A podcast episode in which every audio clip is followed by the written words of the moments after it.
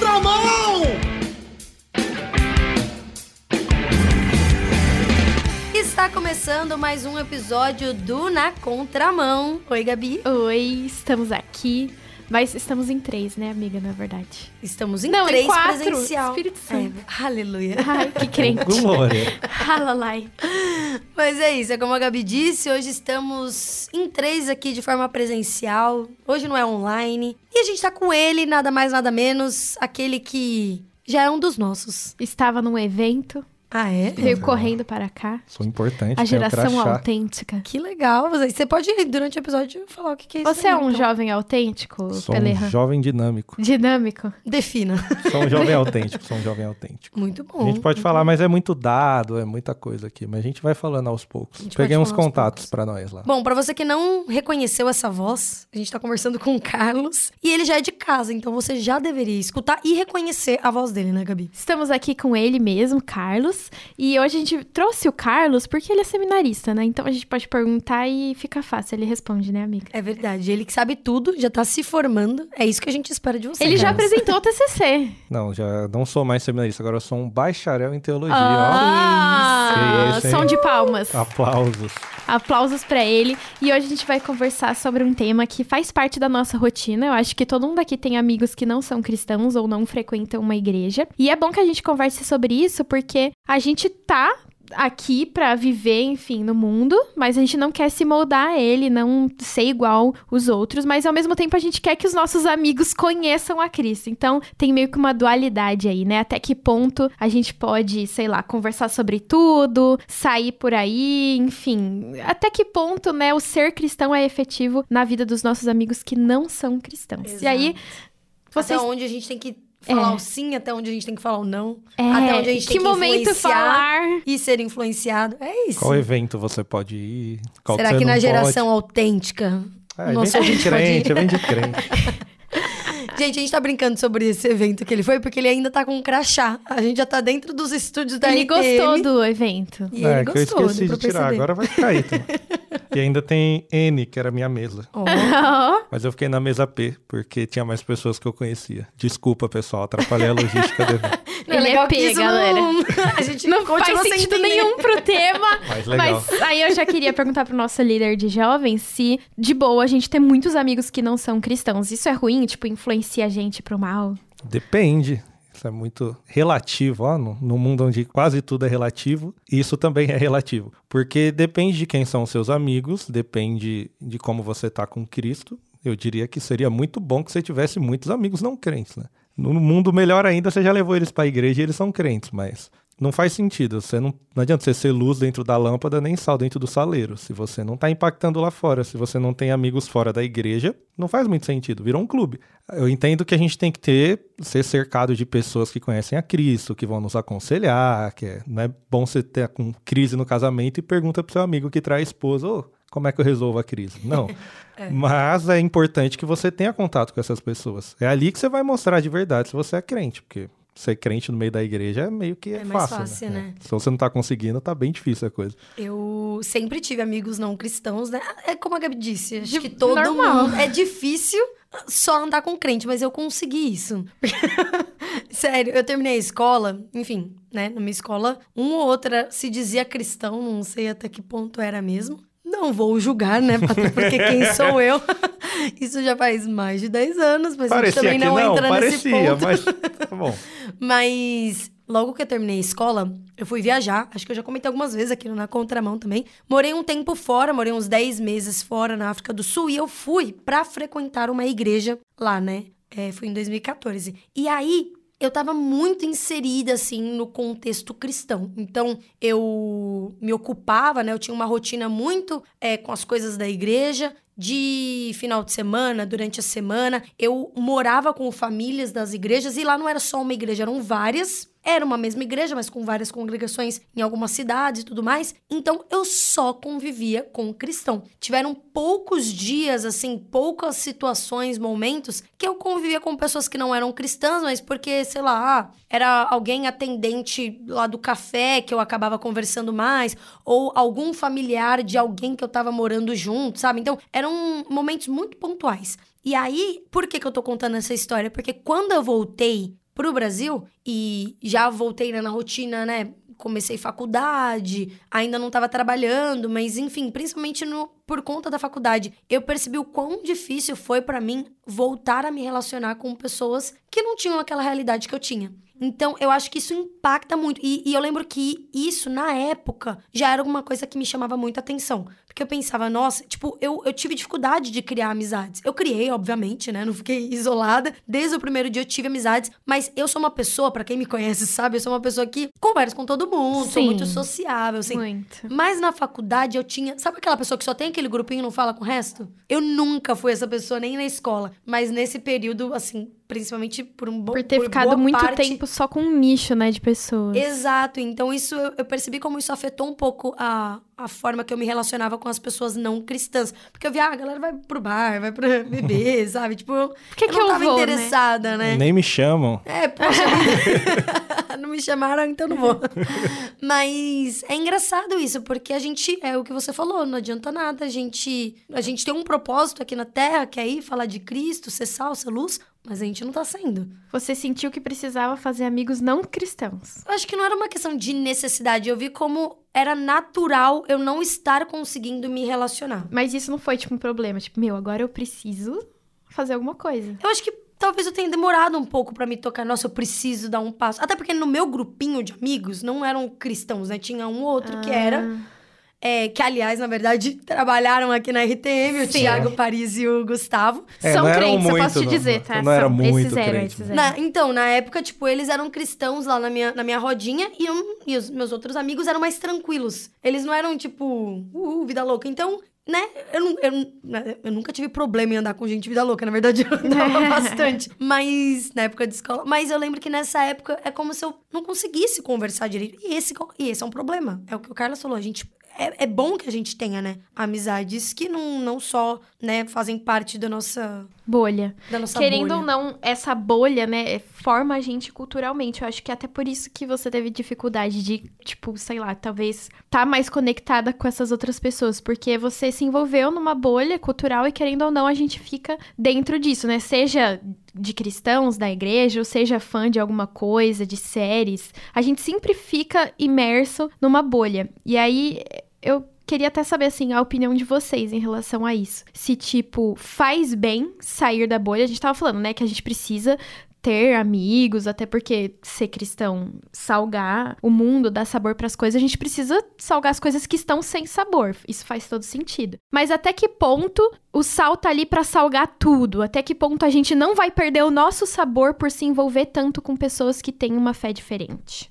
Entra muito, na- de novo, na sua maturidade. Acho que cada um tem um limite de pessoas que vai alcançar e de pessoas Mas- que vai conseguir cuidar. Mas na rotina, a gente não fica pensando, não sei, ah, eu sou um cristão espiritualmente nível 10, Nossa, eu consigo ir na festa de aniversário. Eu sou nível 50, eu consigo ir na balada. É que a vida ela é mais prática que isso. A gente não é necessariamente parar para analisar desse jeito. É porque uma coisa você fala, beleza, você trampa numa empresa que não seja cristã e lá você vai ser luz porque você vai ser cristão. Você tá fazendo a sua parte, beleza? Você vai impactar pessoas com a sua vida. Mas se a gente for ser sincero, você não vai discipular ninguém se você não quiser. A gente até brincou hoje que um rapaz falou lá no evento: ah, temos que fazer discipulados intencionais. Eu falei: se você conseguir discipular sem ter intenção, você zerou o game.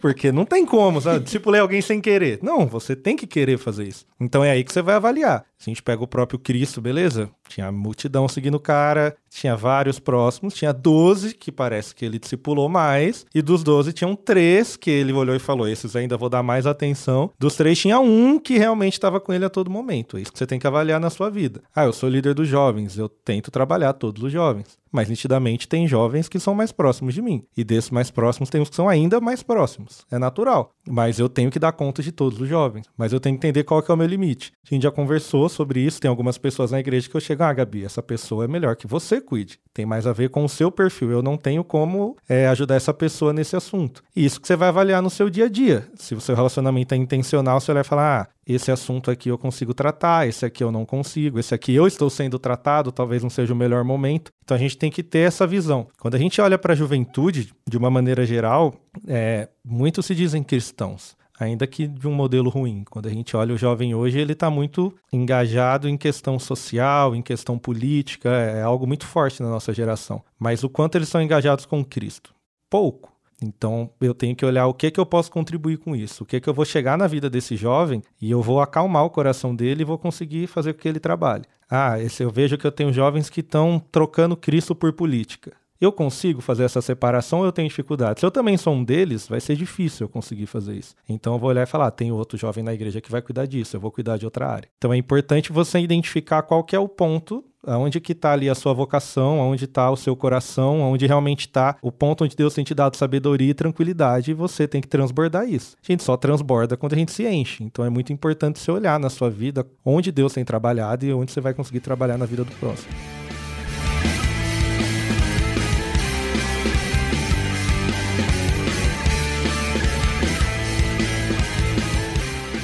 Eu já ouvi várias vezes, assim, principalmente na. Enfim, porque eu tenho quatro sobrinhas. Ela é tia. e aí, isso é muito forte, assim, na minha família, né? Tipo, esse assunto sobre como criar as crianças, principalmente nesse mundo, como ele está hoje em dia. Aliás, em um dos episódios que a gente gravou, não vou lembrar agora qual, alguém já citou isso, mas é muito importante como a gente precisa é, ter certeza daquilo do que a gente acredita. Então, a gente precisa saber o que é o cristianismo? Quais são as verdades? A gente precisa entender a verdade, porque aí, quando a gente for confrontado com alguma coisa do mundo, né, entre aspas, alguma coisa que não faz parte da nossa bolha, né, como a gente tem falado, a nossa forma, a gente pode até questionar, mas a gente vai estar. Tá, a, a, nossa, a nossa vida, eu acho que vai estar tá tão enraizada naquilo que é, que é verdade, natural. sobre o caminho, a verdade, a vida, que é Jesus, que as coisas não vão abalar a gente tão facilmente né? Então por isso que eu comentei dos meus sobrinhos, né? Porque é como é como que então tem que ser essa criação deles, o tempo todo ensinando o que que não pode, o que que não pode, o que que não pode. Mas fácil a gente ensinar, né, o que que o que que é a Bíblia, o que que é Jesus, né? E aí, né, a criança vai crescendo e vai tendo um pouco mais de sabedoria para, né, equilibrar as coisas da vida. E eu acho que é muito importante a gente sair da nossa bolha, embora a gente corra esse risco de ser influenciado, porque a nossa ideia é influenciar, a gente tem que levar as boas novas, né? Então a gente tem que influenciar. Mas eu acho que é mais do que importante a gente sair da nossa bolha e correr esse risco de ser influenciado. Porque o que acontece? Eu acho que quando a gente está muito tempo dentro da nossa bolha, a gente acaba viajando em muita coisa. E porque eu acho que o cristão ele tem aquela mania de superioridade, né? Então nós somos salvos, nós, né, meu Deus, pecadores, Deus no céu, quando? nós na terra. E eu acho que às vezes a gente perde um pouco dessa noção e acaba viajando. E a gente julga muito as pessoas não cristãs, sabe? Então, eu acho que quando a gente se relaciona com pessoas não cristãs, a gente, a gente vai percebendo que nós também somos pecadores, porque a gente não é tão diferente deles. A diferença é que a gente tá o tempo todo tentando melhorar, em teoria. É tentando, né? Voltar Deveria, os nossos pelo... olhos pro alvo, que é Cristo, né? Lutando contra o pecado. Essa é a diferença. Mas a gente tá, meu, sujeito a tudo. Então a gente, né? Dá um passo de humildade aí, a gente, né, em teoria, né? Na prática, obviamente, a gente se sente muito superior a muita gente. Tem muito não cristão que é, parece mais cristão que os crentes. É verdade. Aí e é muita complicado. gente fala disso, né? É a gente julga, né? Posso ter um amigo não cristão, mas a gente precisa avaliar primeiro de dentro é, também. A gente tem que entender também que se tudo de bom é feito por Deus e para Deus, então eu tenho que usar isso tudo em favor do reino. Claro que a Débora falou, tem que tomar cuidado com o risco, porque eu deveria estar tá me enchendo para não ser um risco. Mas vamos pegar na nossa igreja mesmo. Ah, a gente fez uma festa que seria junina. Para muitos isso é muito ruim, porque você está trazendo um evento que não é da igreja e tal. Mas a gente consegue entender que é um evento ponte que eu vou trazer pessoas que nunca viriam num culto. Ah, a gente faz um talk show. Outros vão falar, poxa, você está profanando o santo dos santos. Mas a gente consegue entender que é um evento que eu vou alcançar um outro tipo de público. Então tudo pode ser feito para trazer pessoas para a igreja. Claro que a gente avalia, né? Não vou pôr um baile funk no meio do culto porque eu quero trazer pessoas para a igreja, mas eu olho, eu tenho que ler a cultura, ver o que é o trend topics, o que estão falando no Twitter hoje, ah, a fala da Anitta, então eu como um jovem tenho que, tenho que saber por que, que os jovens estão falando disso porque é o que comunica com eles. A gente não muda a mensagem do evangelho, a gente não muda o conteúdo, mas a gente muda a forma que a gente apresenta. Para isso, você tem que se adaptar à cultura. Então, eu preciso ter um amigo não crente, mas ele não vai ser próximo de você se você não entender a cultura dele. Não adianta ele estar tá acompanhando, sei lá, um campeonato de LOL, política, e você só sabe falar sobre o cantor cristão, porque aí não vai ter como você trocar ideia. Então, a gente não tem que sair da cultura, a gente está dentro da cultura e de lá de dentro a gente vai conseguir fazer a diferença. Eu lembro que lá, lá na minha igreja, né, o Carlos é o líder de jovens, eles fizeram talk show e tal, e eles tocaram algumas músicas que são seculares, né, não são, entre aspas, gospel. E aí a gente tava até conversando com outro grupo de pessoas mais velhas, né, tinha até uma senhorinha. A gente tava conversando, tipo, meu, e o formato, né, legal tal, e eu lembro que uma pessoa, que não era senhorinha, inclusive, ela comentou, nossa, não, mas nada a ver tocar música secular num culto de jovens, né, não faz sentido. Tipo, meu, meu, vai levar todo mundo pro mau caminho. E aí a gente até começou a, a essa discussão, né? Tipo, até que ponto eu canto uma música secular para poder convidar meu amigo da faculdade? Isso vai me fazer mal ou vai chamar ele pelo motivo errado? E aí eu lembro que eu até comentei com ela, assim, que é, um recurso bem usado atrai pro motivo certo. E um recurso mal usado atrai pro, pro lugar errado. Então, se eu só tocar música assim, não tiver sentido, não tiver um porquê, tá, beleza, tô só cantando uma música que é legal que não falou nada para ninguém e não acrescentou nada. Mas se a música, que não tem uma letra ruim, foi um artifício cultural para chamar meu amigo e ele ouviu de Jesus, pronto, foi ótimo. Então, na minha opinião,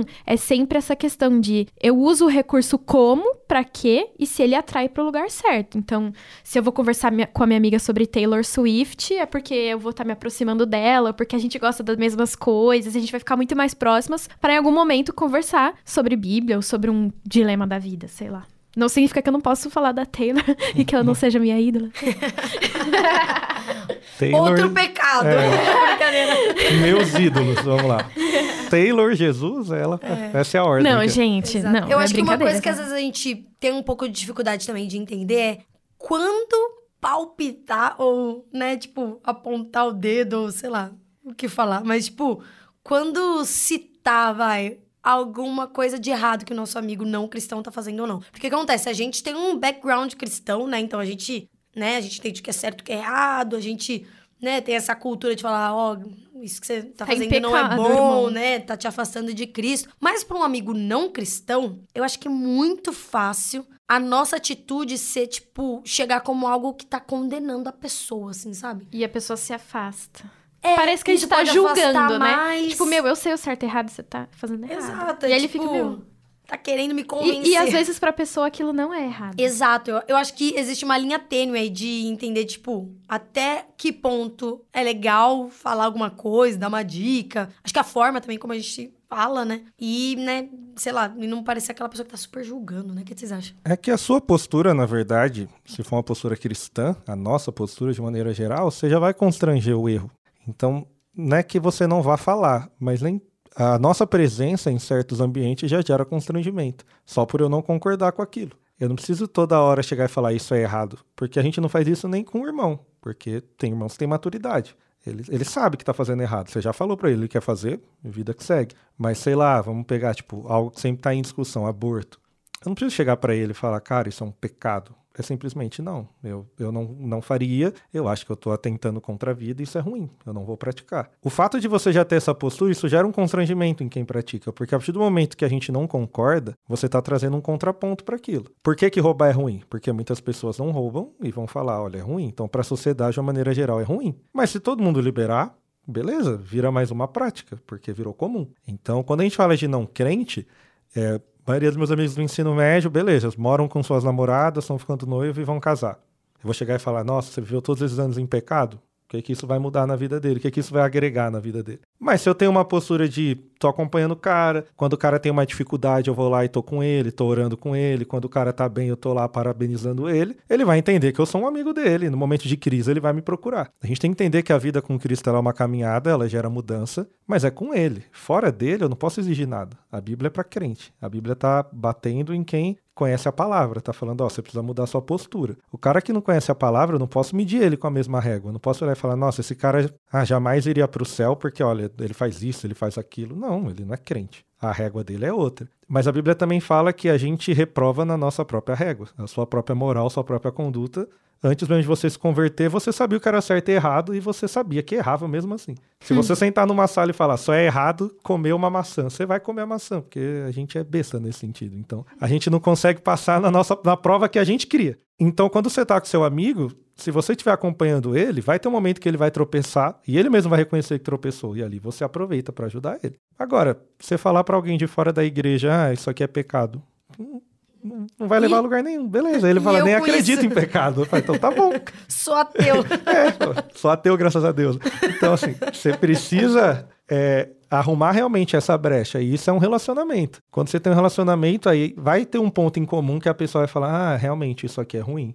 Isso aqui eu acho que eu vou parar de fazer, e aos poucos. Só que a gente tem esse lado ruim de querer que as pessoas que não são da igreja, quando cheguem na igreja, elas se transformem do dia para a noite. Quando a gente está caminhando com Cristo há anos e tem coisas que ainda estão sendo trabalhadas. Então, é uma caminhada. Anda com seu amigo, ele é não crente, caminha com ele. Seja luz na vida dele. Talvez um dia ele vá para a igreja, talvez não. Mas seu papel é caminhar com ele. Quantos não andaram com Jesus, quantos não viram ele? Mas quantos realmente entenderam? A gente não consegue fazer essa conta, sabe? Eu que... não andei com Jesus, tô aqui, né? É. Então, olha só. Deu certo. Espero que você ande hoje. então, isso é o mais importante. Caminhe com as pessoas, é, demonstrando amor, carinho, viva a palavra de Deus e através da sua vida ele vai enxergar Cristo. Você vai falar, tem que ser pregado em tempo e fora de tempo. Mas tem que ser o momento correto. Você tem que dar ali o fruto, que a gente até ia comentar, dê o fruto no momento correto. Deus vai te capacitar para você entender quando é o momento certo de você falar, e quando é o momento de você ficar em silêncio. Tem momentos da sua vida que foram tristes, que as pessoas te deram apoio estando do seu lado sem falar nada. E você falou, nossa, aquele cara estava comigo naquele dia. Você tem que ser essa pessoa e ter essa sensibilidade de quando você deve falar ou quando você deve ficar em silêncio. É, viu, crente? Mais uma vez, por favor, técnico, palmas. A grande lição é, às vezes, Tem que tem que falar nada, tem que ficar quietinho mesmo.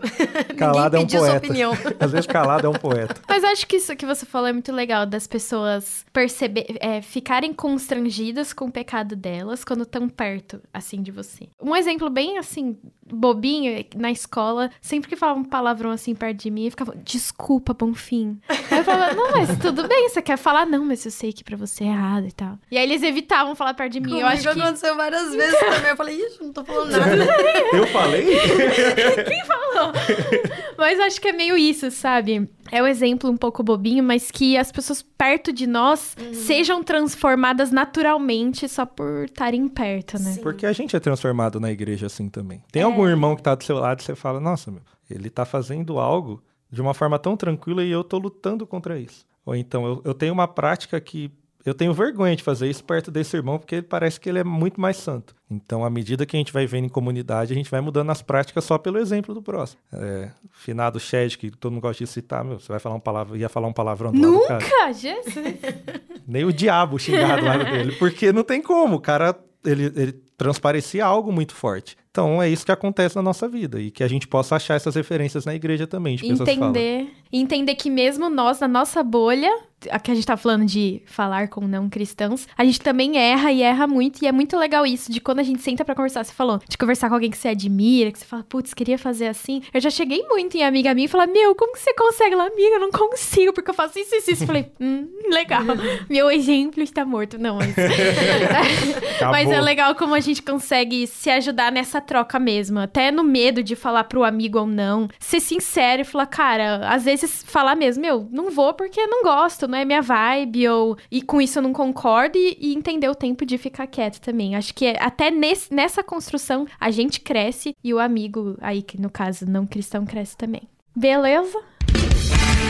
Beleza. É isso, né? Depois É dessa isso. aula. Muito papo bom. Reflexivo. Muito bom. Eu lembro até uma vez que uma amiga minha falou: Ai, eu vou jogar pro universo e vou ficar sem comer batata frita. Joga pra cima. pra isso aqui acontecer. Aí Deu eu falei pra certo? ela, não.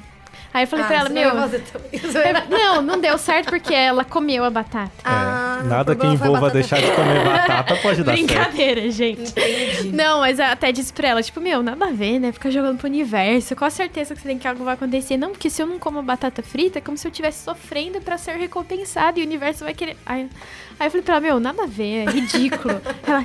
E ela ficou muito ofendida porque eu falei que era ridículo. Porque Nossa. isso, pra ela, era, era uma verdade, né? A gente até deu É. uma briga. Mas depois ela falou: não, não deu certo, eu comi a batata. Você ora por mim? E aí eu orei com ela, então, ó, deu até meio certo eu ter falado. Humilhou ela uma vez? Humilhou! Mesmo sendo um pouco ofensiva, Mas, deu gente, certo. conta pra gente as suas experiências. Se você tem vergonha de falar, se você quer ajuda pra isso, manda sua pergunta pra gente. Conta a sua experiência, porque a gente vai amar ler, ouvir, o que você quiser no nosso nosso WhatsApp, 11 974 18 14 56. É isso aí, 11 974 18 14 56. Não viva dentro da sua bolha, ou você vai ter dificuldade de fazer amigos por um tempo igual a mim.